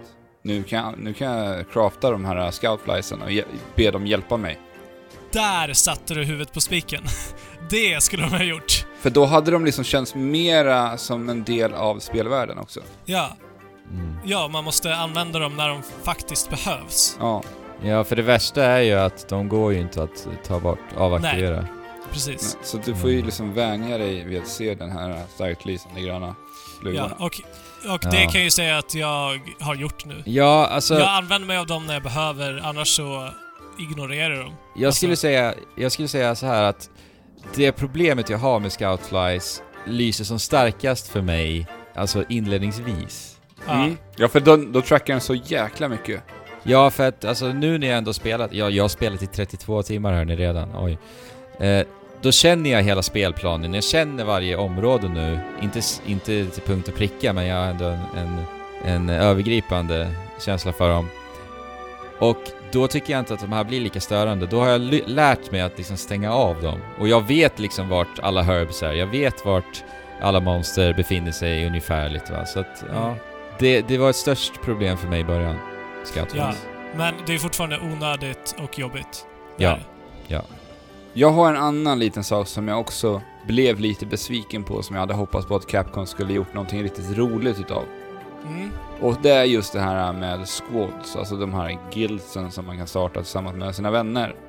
Ja. Mm. Där hade jag så jäkla gärna velat se lite så här statistik, man kan se lite lätt, alltså så här överskådligt så här, så här många monster har vi dödat tillsammans. Så här, Ja. Alltså, föra statistik, den här har dödat mest monster den här veckan. Alltså, Ja. det hade varit så skönt och det hade blivit så härligt att känna så här, vi som grupp jobbar tillsammans. ja, men det här har vi sätta- åstadkommit tillsammans. det skulle kunna finnas ett porträtt av liksom The Hunter of the Week som Ja. har dräpt flest monster uppe Ja, i men- Gathering Hall. Ja men bara så här, alltså den där gilden har, har en jägare som har dödat eh, Nergigant eh, i högsta ranken 52 gånger. Wow! Ja, precis. Ja, och så skulle man kunna tävla liksom statistik emot andra guilds och se Ja. så här, ja men vilket är det bästa gilden i Sverige? Hur står sig Trekraften Hunters? Det går att göra så mycket roligt utav det. Ja, Mm. jättebra tankar alltså. Så att det, det, hade borde jag... de införa. Ja, för att det hade gjort ännu mer att folk vill logga in och jobba för Trekraften Hunters också. Att man vill strida Ja, för precis. sin guild. Ja, ja alltså... verkligen. Så alltså jag hoppas ju att eh, de gör, att, att de har sådana här tankar i framtiden inför kom, framtida DLCn och uppdateringar för att eh, vi vet ju att de kommer att släppa nya monster och allt vad det nu kommer vara. Men det Ja. behövs lite andra fix för att det här ska utvecklas ännu mer, kan jag tycka också, Mm. än att bara släppa nya Ja. monster. Mm. Ja, men alltså jag tycker ju att Monster Hunter World är fullkomligt mästerligt. Jag verkligen älskar det här spelet. Jag tycker de gör superbra förändringar alltså. Det, det är naturliga förändringar. Ja, verkligen. Det här är vad Monster Hunter ska vara idag. Jag kan dock sakna lite så här alla olika byar vi bef- eh, befann oss i i Monster Hunter 4.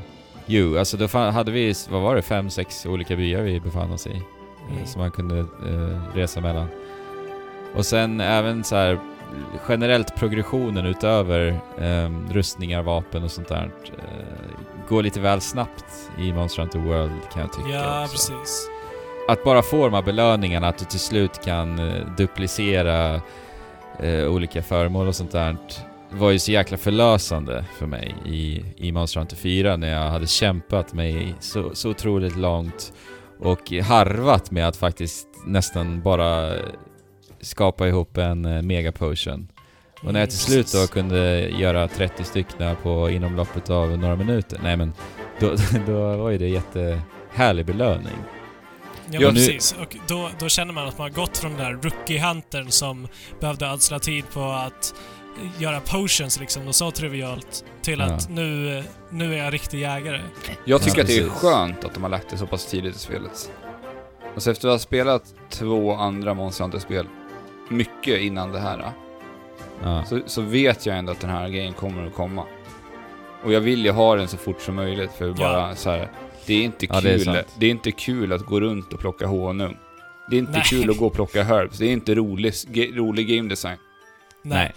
Nej, men alltså och- det där var bara ett exempel. Alltså, jag, jag tänker att om det skulle finnas eh, system som jag inte har en aning om. I och för sig kan ju det komma, så att jag ska inte säga för mycket. Men, men du sa det där med byarna, för det är det här jag menar, det skulle vara så kul att se sådana saker komma i en DLC. Bara, nu släpper vi DLC, en helt ny by, ett helt nytt område, det händer grejer. Så att Mm. det känns som att världen fortsätter att leva efter releasen. Att det kommer hända Ja. nytt, nya saker i monster, monsternas universum. Mm. Ja. Ja, men det hoppas jag. För att de Jag- har ju jag- så, de har så mycket möjligheter nu när de faktiskt har spelet släppt till Xbox One och PS4. Man kan liksom göra Ja. så, så pass stora DLCn till Ja. skillnad från hur det var förut. Där all DLC nästan var tvungen att finnas. Alltså det var så komprimerat för att kunna funka på lilla 3DSen. Så det var inte Jag mycket stora förändringar vi fick se där. Nej, för på många sätt så känns det ju som ett Monster Hunter där de bara startar om på nytt. Eh, för Mm. jag tänker även så här, utan att säga för mycket, så är det ju lite brist på material i spelet baserat på det jag har eh, upplevt än så länge. Eh, och då tänker jag på att till exempel antalet monster, antalet rustningar, antalet vapen och sånt där. Men det är väl en nackdel helt enkelt överlag just för att de har nu hoppat till ett mer ambitiöst projekt och tagit klivet till de här mer kraftfulla stationära konsolerna, antar jag. Ja. Mm. Och att det är en helt, en helt ny spelarbas som de vill hova in också. Eh, men ja, det är en petitess för mig egentligen, men vi får se hur det, hur det håller sig i långa loppet.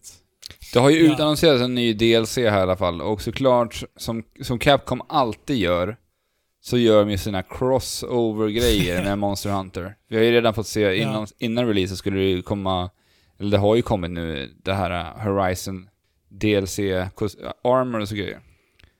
Ja. Yes, så man kan se som Aloy och Palicon kan vara en Watcher. Mm. Och eh, nu kommer ju såklart, som det alltid gör, Street Fighter in i Monster Hunter. Du kommer alltså kunna få ett armor där du kommer kunna se ut som Ryu och Sakurai från Street Fighter 5. Ja. Ha, Coolt. har ni sett trailern eller? Eller? Ja. Nej. Den är rolig. Den borde du se. För Det det, se. det ser helt galet ut att se Ryu strida emot, eh, jag tror det är Anjanaf och lite andra monster. Ovanligt att se att de inte Monster Hunterifierar den här röstningen. För det har vi väl aldrig sett förut med en sån här crossover. Nej, utan det, det, det är ju Ryu verkligen som den här armor. Ja, så himla konstigt. Tyvärr så kommer man ju inte kunna spela med Ryus moveset då, som jag förstår det. För det Nej. hade ju varit magiskt att liksom kunna gå in och göra shoryukens och... Alltså tänk dig bara en arena-fight som en rolig grej. Det hade varit jäkligt roligt att se dem göra det. Gestikuleringar kommer ju garanterat. Shoryuken och Hadokens och sånt. Gå fram och dra en shuryu, eller en tetsu, tetsui mot uh, Anjanaf och se Anjanaf bara flyga ut. Ja. Här EX Tetsu. Det hade Mm. varit eh, jävligt roligt. Ja. Eh, så eh, det är kul att se att de är igång med DLC redan nu från start. Man, ja, Devil Joe kommer ju snart också. mm. Eh, annars, det absolut, absolut, absolut sämsta med Monster Hunter World, det är att jag saknar det bärbara. Mm. Håller med.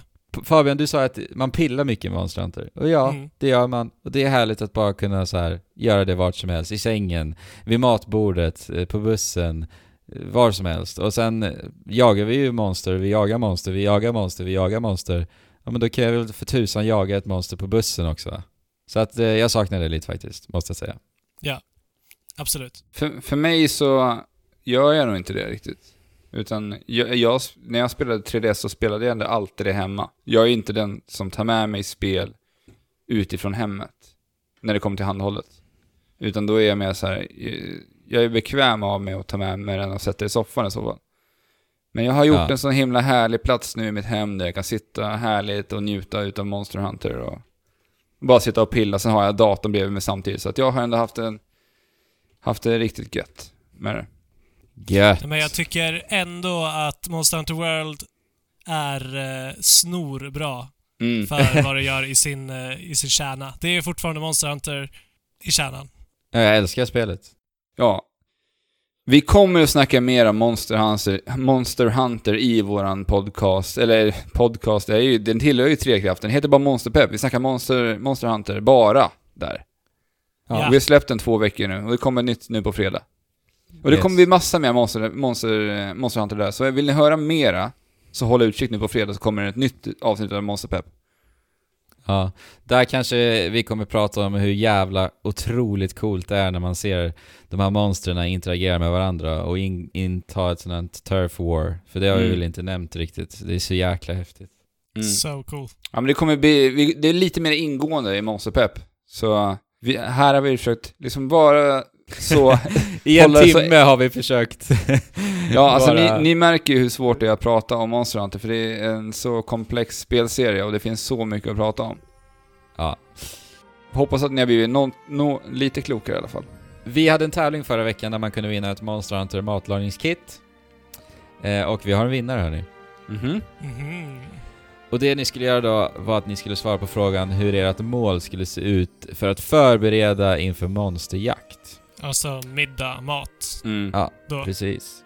Och vinnaren är Always Tim på Instagram. Okej. Grattis till Always Tim då. Och hans måltid skulle alltså vara en klassisk japansk hotpot. Sitta och äta lite av allt möjligt och få energi från allt. Och bara lägga ner tiden på att äta innan det äntligen är dags för att ta sig an monstret man ska på. Mat innan varje aktivitet är viktigt. Men en hotpot ska man inte stressa med. Avnjuta i lugn och ro, så man har stillat sinnet och kroppen. Det hade jag valt. Ja, väldigt bra val. Det är ju lite som en japansk pyttipanna. De har väl till och med hotpots i eh, Monster Hunter tror jag. Vet inte. Ja, men jag har Alltså- för att de, jag har för att de har något liknande i eh, Monster Hunter till 3DS i alla fall. Jag har inte sett eh, i World ännu för att jag käkar typ alltid samma mål. Ja, men varje mål ser väl likadant ut? Gör det inte? Nej, det beror ju på vad du har för ingredienser. Nej. Om Det du, det om du gör en För det- custom... Jag gjorde ett custom mål med det hade fisk, två fiskar och kött. Då gjorde de två fiskar och kött. de ser olika ut, men Okej. det är inte många varianter. Mm. Okej. Så grattis Always Tim! Ja, grattis. Always Tim. Nej, men då tycker jag att vi rör oss mot lite nyheter.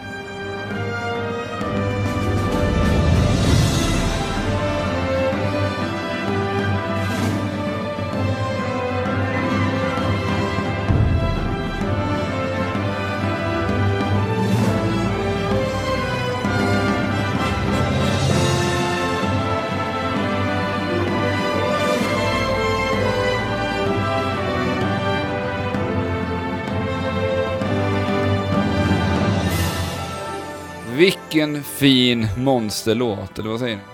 Mycket Ja. vacker. Monsterbra musik i det där spelet, som sagt.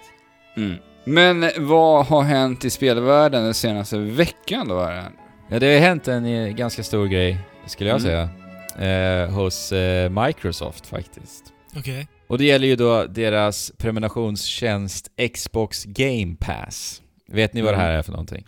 Ja, det här är en prenumerationstjänst som man, ja, man prenumererar på och kan spela bibliotek utav gamla Xbox-spel helt enkelt.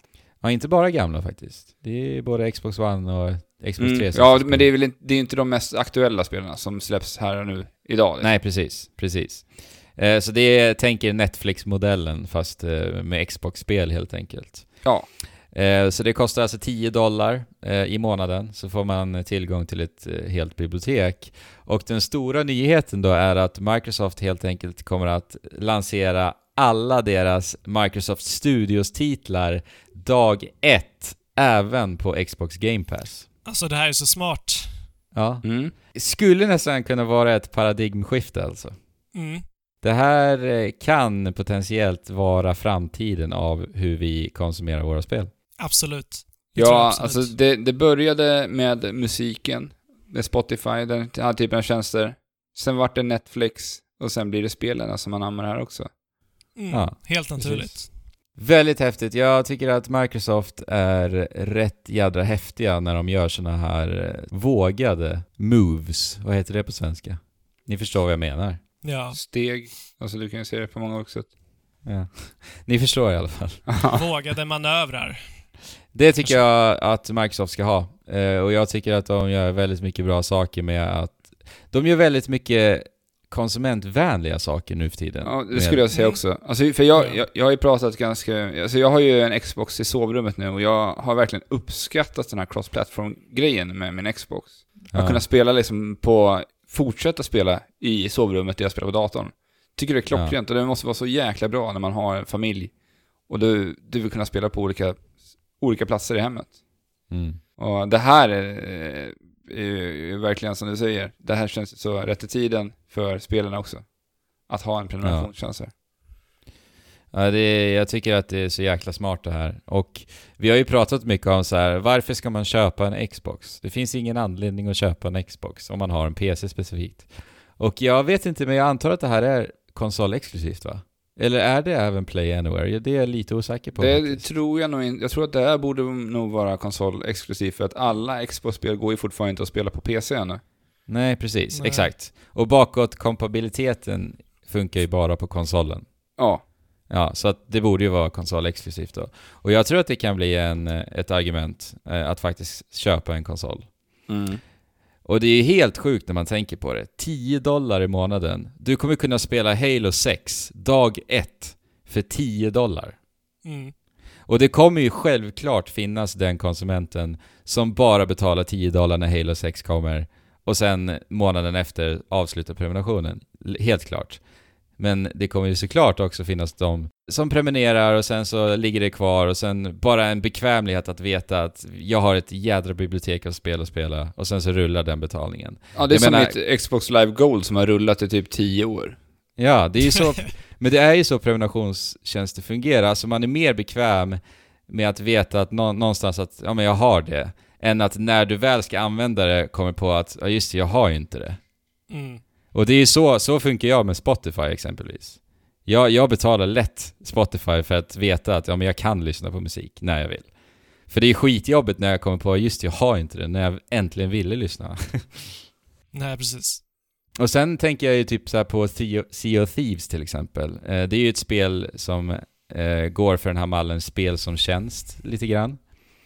Och jag tror att de spelen kommer verkligen dra nytta av Xbox Game Pass. Jag menar, säg att Sea of Thieves får mediokert, eh, mediokert mottagande, men om du har Xbox Game Pass så kan du ju liksom hoppa in i spelet kostnadsfritt. Och då kan ju du få upp ögonen för det spelet, det kan bli liksom en hit på Twitch, det kan växa som ett spel, community på det sättet. Och det är ju någonting som eventuellt då aldrig skulle ske om inte den här tjänsten fanns. Nej, alltså det här, jag tänker ju direkt då på hur, eh, när Rocket League föddes. Och Ja, hur det föddes. exakt. Exakt. Genom, genom PS Plus så gav man Ja. ut det här spelet och det var ju det som liksom hjälpte det här spelet framåt på traven. För jag tror ju aldrig att Rocket League hade blivit en hitten om det Nej. inte vore för PS Plus. Helt klart. Och här kan de ju liksom göra sådana här, så här trials också på nysläppta spel. Att få spela de tio första timmarna som vi får se EA göra på deras svar på det här. Vad är det det heter nu? EA Access. EA Access va? Ja men vadå, du tänker tredjepartstitlar eller? Ja men, nej men de gör ju så att man, man släpper in eh, typ att du får en 10 timmars trial på eh, nästa, som de gjorde med Mass Effect. Då kunde du Ja. spela 10 timmar i det spelet innan du köpte det. Jag tror att de gjorde en liknande med Battlefront där också. Jo men här får du ju hela spelet alltså. Men alltså ska de göra det med helt nysläppta spel också? Ja, det är det som det är är, sjukt. det är det som är nyheten. Det är galet. Att, att nu kommer alla deras första parts Microsoft Studios-spel släppas dag ett på Game Pass. Alltså de måste ju ha räknat på att det... Det- här ska vara lönsamt, för att det är ju... Ja men det, det är ju det jag menar med att det är vågat av dem. För Ja. att de, de, de chansar ju nu. Det är ju det de gör. Sen får de ju se hur mottagandet blir. Eller så fortsätter den här trenden med lootboxes och allt det här helvetet. Ja, In- för det är, ju, det är ju verkligen också en fråga som dyker upp. Alltså, är det här ett tecken på hur vi kommer se deras första partsspel framöver? Alltså kommer det bli ett fokus på spel som tjänster och sen att de då kammar hem sin vinst genom mikrotransaktioner istället? Det, det vet vi ju inte, det får vi ju se. Ja. Men det, det skulle ju kunna vara så. Men alltså, allting beror ju på hur framgångsrikt det blir. Ja, Och det är ju, det är ju ett framtidskoncept och alltså, till, om tio år, eller om kanske till och med bara fem år, så har nog alla en sån här tjänst. Ja, alltså det är ju det här jag är svårt att se någonstans också, för vi vet ju att spel blir bara dyrare och dyrare att utveckla. ja det är det också. Och det är det här som blir så svårt att se det här funka rent ekonomiskt, finansiellt. Så ja. hur, säg att du har ett bibliotek på 300 spel, hur ska de fördela de här? Ska de då fördela dem Mm. på de spelen som spelas, så att det kanske blir de här som aldrig någon, de här spelen som ingen rör? Ska inte de få någonting av den här stora kakan, pengar, eller hur ska det funka rent så? Ja, så jag tror att indiespel kommer inte tycka om det här riktigt. Indie-studios. Nej, för de är ju väldigt beroende av att få in pengarna för Ja. varje sålt spel. Men alltså långt fram. Jag tror inte som du sa Fabian, fem år. Jag tror att det kommer dröja ännu längre alltså, innan det verkligen blir så här vi köper, spelar spelen. Men det är Ja. jäkligt intressant. Jäkligt intressant att se alltså. Ja, alltså jag är, ju bara, jag är ju rädd bara för att se ännu mera mikrotransaktioner i våra spel. Ja. För att den dagen när det är i alla spel, då slutar jag spela alltså. Ja. Också lite galet i eh, pressutskicket Microsoft kom med nu då, så skrev de också så här att ni kommer kunna spela nästa Halo, nästa Forza genom Mm. Xbox Game Pass dag ett. Mhm. Det innebär att de där säger till oss att det här kommer leva ända fram till nästa Halo, nästa Forza. Alltså det är helt galet att de bara går ut och säger det också, redan nu. Tänk om det skulle gå katastrof liksom. Ja, men då då, stryker de det. Ja, Ja men ja. då får man göra det. Jag menar, Microsoft har gjort ganska stora missar förut som de har gjort hel U-svängar på. Och som vi tittar på hela Always Online-grejen med Xbox One. Där gjorde Ja. de ju hela U-svängen och Men har de råd Skrota. med en till sån alltså? ja, det har de. Alltså, det, kolla hela Red Ring of Death, där räddar de ändå upp snyggt också. Ja. Jo, de är... De kan sin De, business. de kan rädda de här situationerna. Det är någonting Microsoft kan göra. Ja. Men spännande, helt klart. ja. En annan väldigt rolig nyhet, det handlar om två stycken svenska spelstudios. Som vi båda har intervjuat. Det handlar nämligen om Ja. Soink och Image and Form. Två Göteborgsbaserade spelstudios som har gjort spel... Eller Image and Form har gjort Steamworld-serien. Soink Yes. har gjort Fe. Stick It To The Man och håller även på med eh, Flipping Death. Yes. De här två studiosarna går nu ihop och blir Thunderful Games. Alltså det passar ju som handen i handsken. Ja. Det Jag gör ju förväntar det. mig stor dåd Vilka spelare. Games. Vilka spelare. Ja, det här är jättespännande. Men eh, både Sonic och Image and Form kommer ju fortfarande existera. Eh, och sen är bara Th- Thunderful Games föräldern så att säga. Mm. Jaha, okej. Ja, Men så att Fe kommer inte släppas av Thunderful Games till nej exempel. precis. Men det kanske är en eh, liksom utfasningsfas. Alltså, det känns ju riktigt stressigt att hålla på med två olika företag. Men jag Ja, vet inte. Så är det i alla fall. Jag fick svar av, eh, av en anställd på Image and Form på Twitter personligen så att jag litar Ja, okej. på henne. Ja, men då är det väl så. Mm. Det är så. Skitkul i alla fall. Jag tror att jag, deras nya spel är redan nu ett av de spel jag ser mest fram emot utan att ens veta vad det är. För att de här kan eh, göra spel alltså. Mm. Ja. Sjukt Ja. spännande. Det, det, alltså vi har ju, alltså båda gör, de känns väldigt lika i sin filosofi att se på spel också. Det ska vara Ja. så här lekfulla, härliga och knasiga och bara mysiga spel och det, det passar, vi alla tre gillar den typen av spel som de håller på med. Och Ja, de det här fantasi, det fantasifulla liksom. Det är det jag gillar så mycket med de här. Mm. Mm. Så det här ska bli jättekul att hålla utkik efter. Och ju sitt kommande spel som kommer här snart. Fe, kommer väl i februari. Ja, Så det ska bli skitkul att testa också. ja. Verkligen. Så ja, det här var veckans nyheter. Vi hinner inte så mycket mer för att monstersnacket drog ut på tiden. Så vi får nog börja att säga hej då här, Ja, helt enkelt. ja det är dags. Ja, Innan vi packar upp så vill jag bara nämna en ny iTunes-recension vi har fått. Eh, och det är ju då alltså ifrån Agent Tangent. Agent Tangent. Yes. det känner jag igen ifrån eh, vår kära Discord-kanal faktiskt. Ja men precis. Vi fick ju till och med veta att han faktiskt skulle skriva en recension innan vi själva såg den. Han skrev ju det på Discorden. Eh, superb, 5 av 5. Utan tvekan bästa svenska spelpodden. Nej men tack agenten. Tack så hjärtligt. Tack, Tack så så- mycket. Super Kort och koncist. Det var det verkligen. Så, vart kan man nå oss då Fabian? Jo men eh, vi finns ju numera på m3.se. Där eh, postas varje nytt avsnitt. Sen har vi även trekraften.net där ni kan hitta länkar till våran Discord, våran Twitter och våran Instagram. Och Discorden länkas även i beskrivningen, så det är skitenkelt Jajamän. att hitta dit nu. Det är skitenkelt. Och jag står för kvällens stream. Jag kommer att streama Shadow of the Colossus, det här nya remaken då, till eh, Playstation 4. Ja, ah, just det. Ja, jag tänkte starta äventyret helt enkelt, eh, Mm. under streamen. Spännande. Ja, Det vill Kul, jag kul. också titta på. ja vad roligt. Så, med det sagt så säger vi spela på och chip Tjola! Hopp.